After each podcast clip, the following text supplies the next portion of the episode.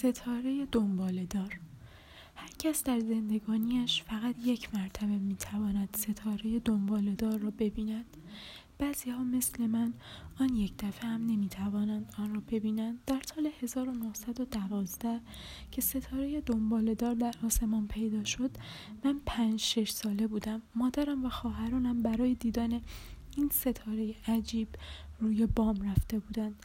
و به من هم نشان می‌دادند و می‌گفتند دیدیش دومش رو می‌بینی؟ من درست عقلم نمی رسید که ستاره چیست و نمی‌دانستم که ستاره دنبال دار یعنی چه.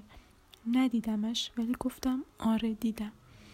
در سال 1992 هم که این ستاره باز در آسمان طلوع کند من دیگر نخواهم بود. اگر هم باشم چشمانم یاری نخواهند کرد این ستاره عجیب را ببینم. پاهایم به من اجازه نمی‌دهند که روی بام بروم و آن را تماشا کنم. یک مرتبه فقط یک مرتبه این اتفاق در زندگی اشخاص میافتد. خوشبختی هم مثل ستاره دنبالدار فقط یک مرتبه در زندگی مردم پیدا می شود. بعضی از این یک دفعه هم برخوردار نشده اند ایرج و روشن جز آن دسته اولی هستند که نزدیک بود یک مرتبه خوشبخت شوند اما ناگهان حوادث زندگی لگت به بخت آنها زد. زیر چرخهای اجتماع ماندند و له شدند و ستاره دنبالدار خوشبختی را ندیدند. نمی‌دانم کیست ولی گویا یکی از گویندگان فرنگی است که می‌گوید ارواح از خوشبختی آدمیان بیزار هستند. من نه به ارواح معتقدم و نه به اینکه آنها با ما آدمیان سر ستیزگی دارند اما اینکه زندگی مبارزه است و مبارزه یعنی تبدیل درد شدید به درد خفیف یعنی بالاخره درد در این هم حرفی نیست. ایرج بهترین دوست من بود. بهترین دوست حرف بیجایی است. من فقط دو نفر را دوست داشتم. اول خودم را بعد او را. ایرج را از همین جهت دوست داشتم که مثل خودم بود. مثل من فکر می‌کرد مثل من عمل می‌کرد یا نمی‌کرد. هرچه من داشتم مال او بود. هرچه او داشت مال من. همین است که از بدبختی او دلم میسوزد. آتش گرفتم. اوه اگر اینجا به شرح آن می‌پردازم برای این است که خودم زجر می‌کشم. هیچ کس را قابل آن نمی‌دانم که با او درد و دل کنم. به که بگویم که برود مرا و ایرج را, ایرج را لو دهد؟ از کجا می‌دانم؟ آنکه آشکارا دلسوزی می کند در باطن جاسوس اداره سیاسی نیست. می نویسم برای آنکه مجبورم برای آنکه بغز گلویم را گرفته و اگر برای خودم درد دل نکنم دلم می ترکد می نویسم شاید راحت شدم شاید مردم شاید ایرج مرد بلکه بعدها در دوره های بعد کسی پیدا شود و بخواهد بفهمد که آزادی ایران به چه قیمتی خریده شده است. اوه! من هر وقت زجر می کشیدم بهترین تسلا برای من این بود که عذابهای روحی خود را برای ایرج شهر دهم. ایرج را کجا پیدا کنم؟ دارد در های تاریک و تر زندان نفله می شود او دسترسی ندارم. این کاغذی است که امروز به وسیله یک نفر پاسبان برای من فرستاده. اگر می توانی مرا از این اگر می توانی مرا از این جهنم نجات بده روشن کجاست؟ وقتی که به من زجر بدنی دادند نیم ساعت بلکه سه رو زیر دستبند قپانی هم گذاشتند. به طوری که بیهوش شدم و بالاخره آن مطلبی که از من می‌خواستند دستگیرشان نشد. گفتند که حالا می‌رویم زنت را می‌گیریم. آیا او را گرفتند باز دارم منقلب می‌شوم. دارد اختیار از دستم در می‌رود. در صورتی که با خودم شرط کرده بودم که متین باشم و شرح مطالب را متوالیان یعنی آنطوری که در خارج وقوع پیدا کرده بگویم می‌خواهم با روز خوشبختی او شروع کنم و با بدبختی او خاتمه دهم. هر دو در روز عروسی است. روز عروسی مقصود روز عقد کنان است. عدهای در خانه روشن دعوت داشتند. پدرش مهمانداری می‌کرد. جمع زیادی از خیشان و دوستان پدرش حضور داشتند.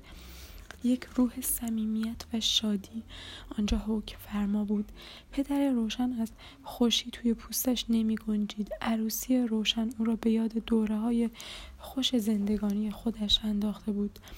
به طور یقین روشن خیلی شبیه مادرش بوده و از همین جهت پدرش پس از مرگ مادر روشن علاقه خاصی نسبت به این تنها دخترش ابراز می کرده است و آنچه توانسته بود در, در تربیت این یگان دختر کوتاهی نکرده بود.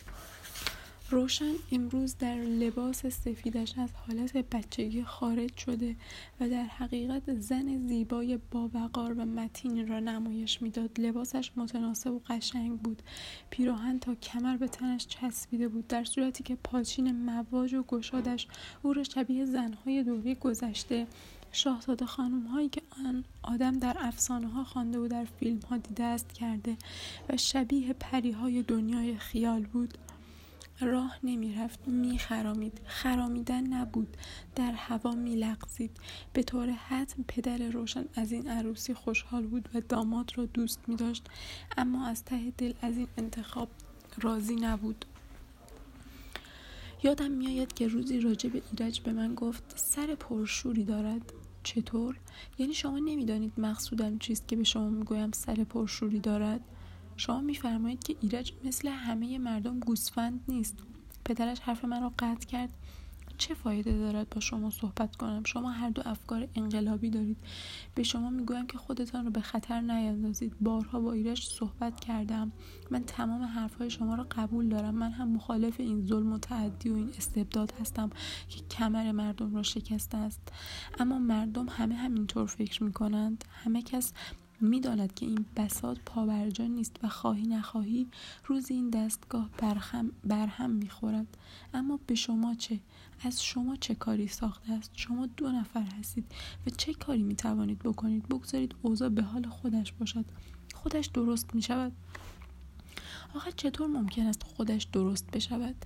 پدر روشن کمی فکر کرد و بعد آهسته گفت درست می شود راستش را می خواهید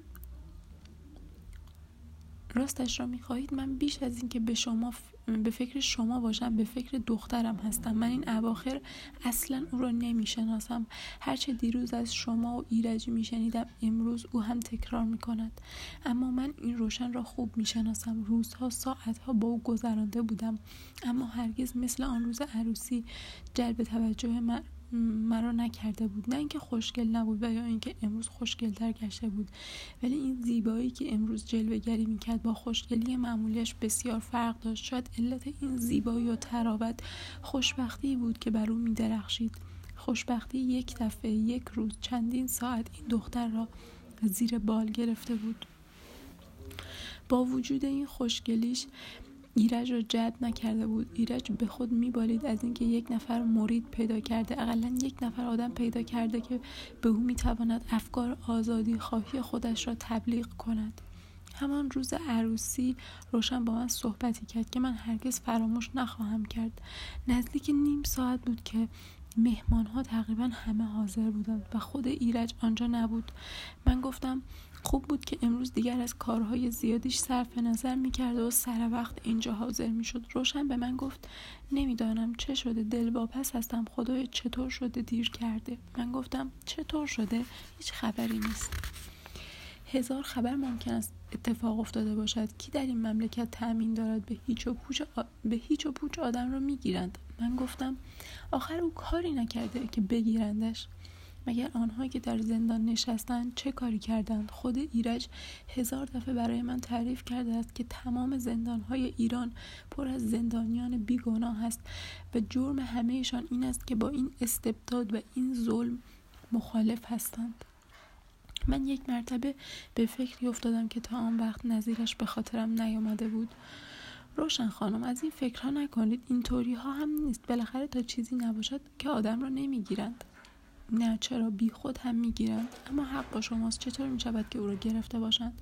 آن هم روز عقد کنانش. به عجب شانسی من آوردم. راستش را به شما بگویم تمام, تمام این مجلس بی وجوده و نوری ندارد. من نسبت به تمام این شکوه و جلال بی علاقه هستم. من دنیا را فقط با چشم های او می توانستم ببینم. اگر با هم گردش می رفتیم تا او مرا متوجه بعضی چیزها که به نظرش قشنگ می آمد نمی کرد من چیزی دستگیرم نمی شد شما می دانید که من از بچگی به کتاب خواندن عادت داشتم. پدرم اصرار داشت که کتاب بخوانم و زیاد بخوانم. ولی چند تا کتاب می توانم اسم ببرم که خوانده بودم بدون اینکه به زیبایی های آن پی برده باشم.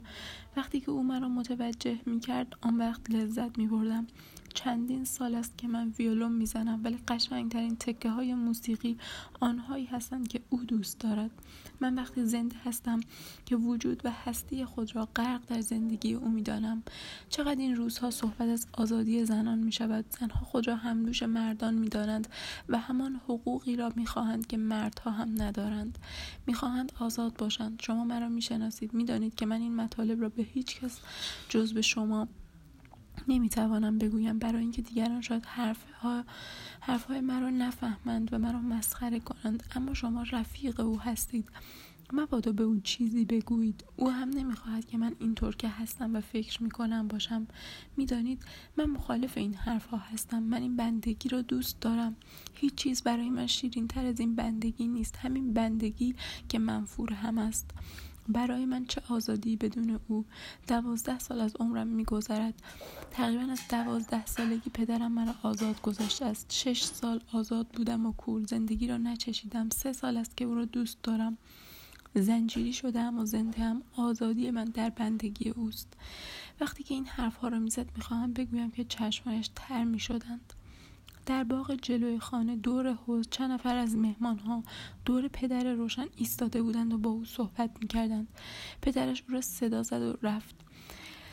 من هم رفتم به طرف جعبه گرامافون. صفحه‌ای که به دستم افتاد از فیلم کنگره میرقصد بود. آهنگش خوب یادم است ولی شعرها از یادم رفته است. ترجمه آن به فارسی چیزی شبیه این بوده است. یک مرتبه فقط پیش آمد می کند دفعه دوم ندارد. آنچه را که زندگی یک مرتبه به ما پیشکش کرده است دیگر نمی‌دهد.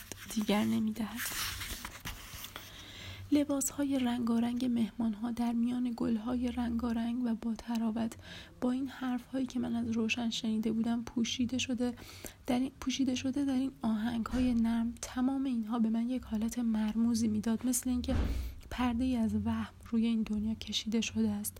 وگرنه اینقدر تسلیم شدن و فداکاری این همه دوستی فقط در کتاب می توانست وجود داشته باشد نه در عالم خارج. همانطور که گفتم این روشن مال دنیای پریان بود و او را در مقابل عالم خارج قرار داده بود. عالم خارجی که در آن چیزهای منحوس پستی بدتینتی هرس دزدی تقلب ظلم و تعدی زمامداران زجر و شکنجه اداره سیاسی و هزاران پلیدی دیگر حکم فرما بود. این همه خوبی و زیبایی در مقابل این هم بدی و زشتی. از جمعیت بدم آمد. به گوشه ای رفتم و می‌خواستم منتظر ایرج باشم. چرا دیر کرده و چطور شده که هنوز نیامده بود؟ چطور شد که ایرج به فکر عروسی افتاد؟ در فکر او فقط یک مطلب جا داشت و آن فکر انقلاب ایران بود. فکر از بین رفتن و از بین بردن کسانی که ایران را به نیستی میکشانند. در یک چنین مغزی چطور فکر عروسی پیدا شد؟ شش ماه پیش از آشنایی با روشن. اگر کسی به او می‌گفت که چرا عروسی نمی کنی جز لبخند جواب دیگری نمی گرفت حقیقتا تنها فکری که به خاطرش نمی رسید فکر زن گرفتن بود. اولین روزی که با هم تنها به گردش رفتند شاید یکی دو هفته پس از آن که با هم آشنا شده بودند همان روز ایرج به من گفت این زنی است که به درد من می‌خورد. با هم از شهر خارج شدند پشت دروازه خرابی یک قلعه روستایی و یا یک ده قدیمی هنوز باقی است. دیوار شکسته و نیمه شکسته کاهگلی دارد. روشن می‌خواست از این دیوارها بالا برود و چون نتوانست ایرج نزدیک شد به او کمک کند. دخترک سرخ شد و نگذاشت دست ایرج به او بخورد. چندین مرتبه سعی کرد از دیوار بالا برود. نتوانست بالاخره تا پیراهنش را خاکی نکرد و دستهایش را زخمی موفق نشد. همین حالت بچگی و طبیعی که سادگی او را نشان می‌داد ایرج را جذب کرد. به طوری که به من بعدها گفت این دختری است که به درد من می‌خورد. یک منظره دیگر که هیچ وقت از یادم نخواهد رفت. من منزل ایرج بودم. روشن هم آمد آنجا که گرامافون او را بگیرد و به خانه خودشان ببرد. از منزل ایرج تا آنجایی که دورشگاه ها او را مرور می‌کردند شاید پانصد قدم فاصله بود. موقعی رفتن ما هم بلند شدیم تا سر خیابان گرامافون را همراه او ببریم. روشن جدا اعتراض کرد که من نمی‌خواهم مزاحم شما باشم. خودم گرامافون را تا سر خیابان خواهم برد. بالاخره با وجود اعتراض نخواستیم او را تنها بگذاریم. ایرج به من به او گفت بسیار خوب ما فقط شما را مشایعت می‌کنیم. گرامافون را خودتان در دست بگیرید. گرامافون سنگین بود ولی فقط محض خاطر همین یک حرف که اطاعت خودش را نشان بدهد و بگوید که من از این دخترهای لوس نیستم. این بار سنگین را تا سر خیابان برد. بدون اینکه هیچ اثر خستگی نشان بدهد و هرچه خواستم گرامافون را از او بگیرم نگذاشت. این منظره از یادم نمی رود برای اینکه چند روز پس از این پس از این قضیه بود که به من اظهار کرد خیال زناشویی دارد. بیچاره عجب خیالی داشت. الان روی زمین سمنتی لخت با یک پیراهن و زیر شلواری دارد نفله می شود. برای چه؟ آخر چرا؟ فقط برای اینکه رئیس شهربانی دو سال دیگر هم بر ترک تازی خود بتواند ادامه بدهد. شاید الان دارد زجرش می‌دهند دارند زجرش می‌دهند شاید مرده است. فقط برای اینکه معتقد است. ایمان دارد که استبداد بین المللی ملت های دنیا را دارد به نیستی و بدبختی میکشاند اظهار این فکر یقین در من تاثیر غریبی کرد باور نکردنی بود. در این حال من سعی می کردم مشکل را برای خودم حل کنم. سالها بود که ایرج را می شناختم از بچگی با هم بزرگ شدیم. در یک مدرسه بودیم. با هم بازی می کردیم با هم امتحان دادیم. با هم به فرنگ رفتیم. بسیاری از عوامل ما را بسیاری از عوامل ما را هم فکر کرده بودند. چقدر شبها را صبح کرده بودیم. چه ساعتها با هم مجادله کرده بودیم که چگونه باید ایران و بشریت را نجات داد.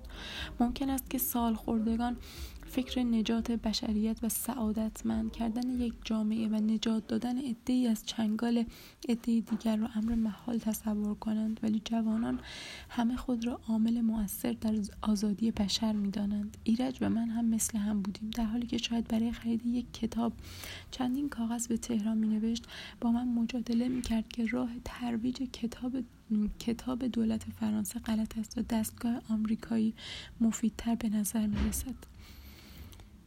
مرگ ناگهانی مادرش در تهران روحی او را به کلی تغییر داد صبوردر کرد.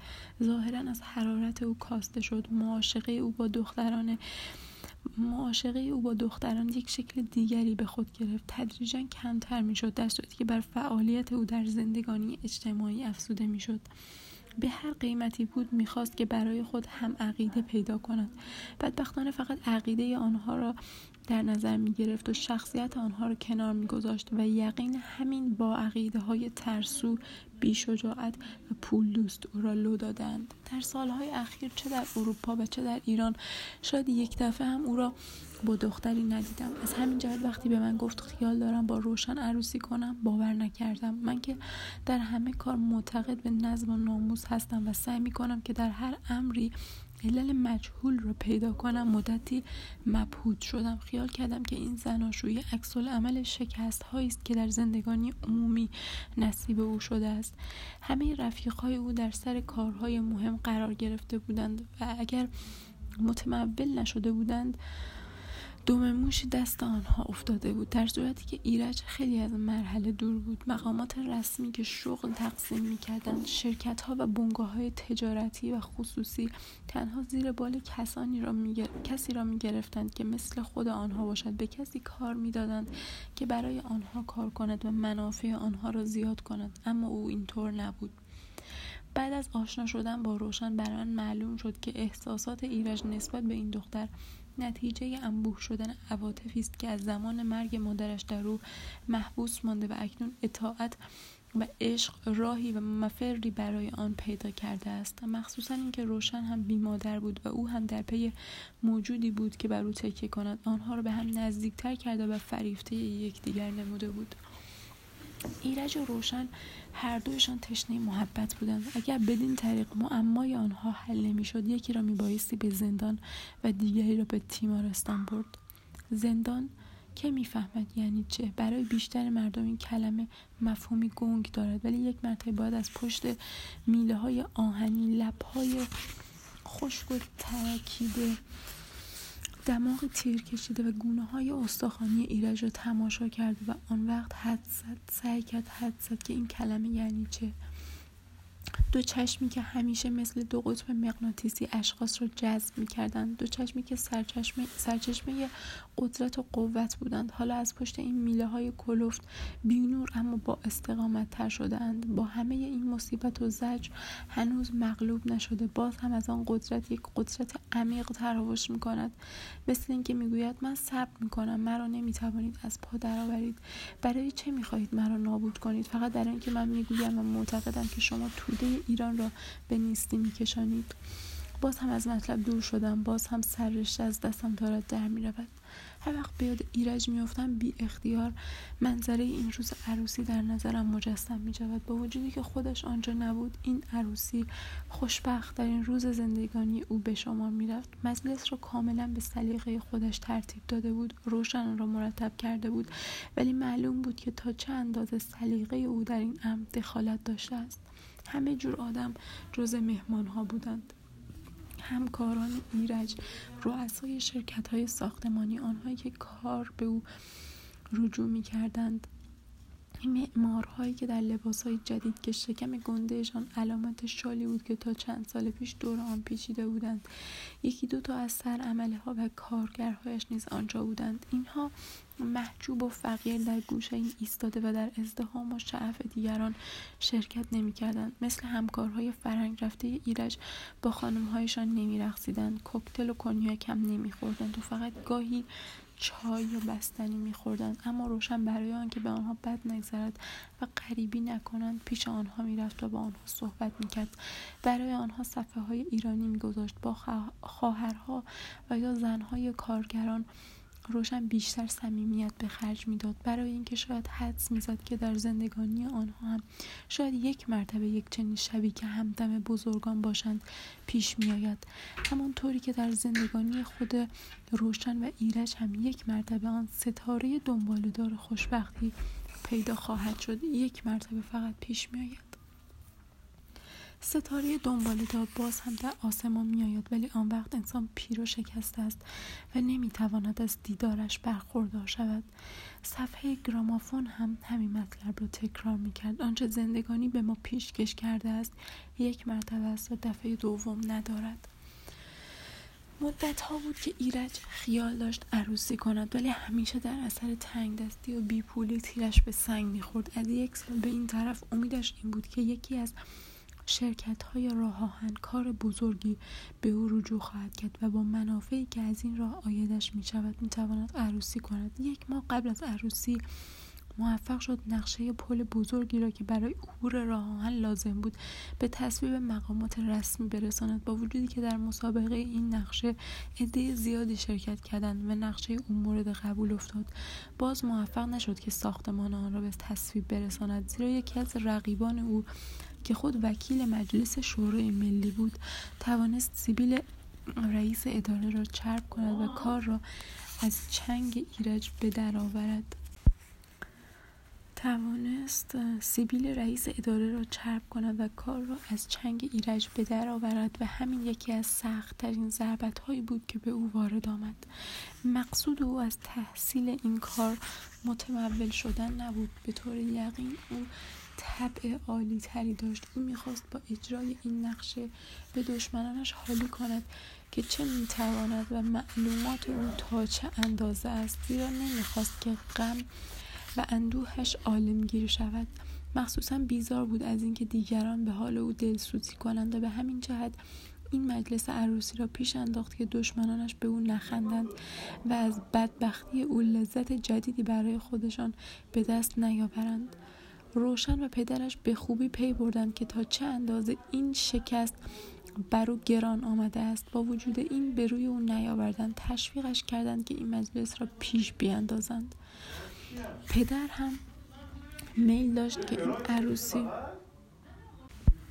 پدر هم میل داشت که این عروسی زودتر عملی شود. از وقتی که زنش مرده بود فقط یک وظیفه برای خود تشخیص داده بود و آن سعادت تنها دخترش بوده است. پدرش سنی نداشت ولی تقریبا همه موهای او سفید شده بود.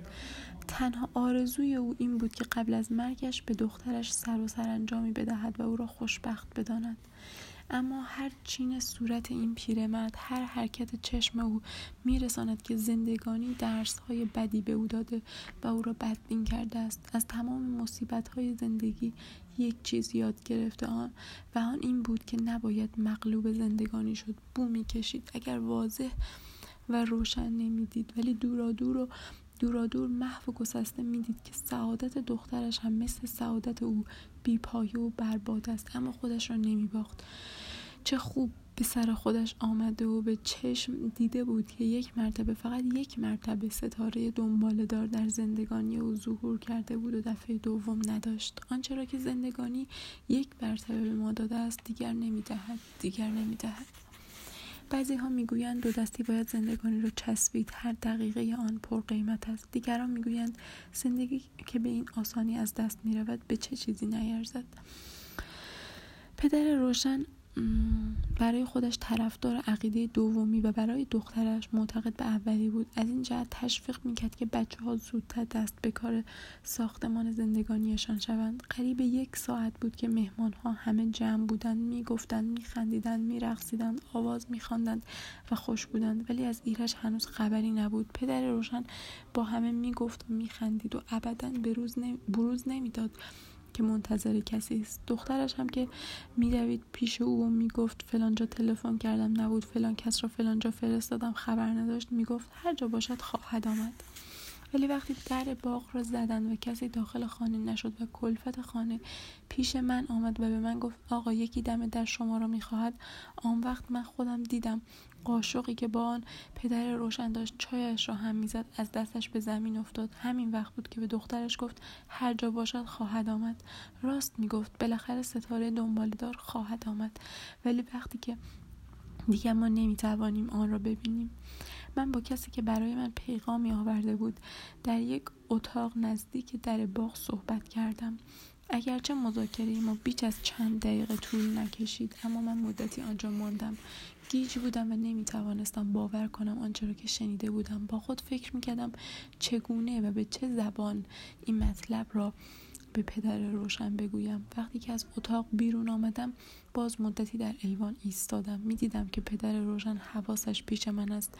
به طرفش رفتم. او هم به طرف من آمد. سیگاری به من تعارف کرد. من تشکر کردم. پدر روشن زیاد سیگار می‌کشید.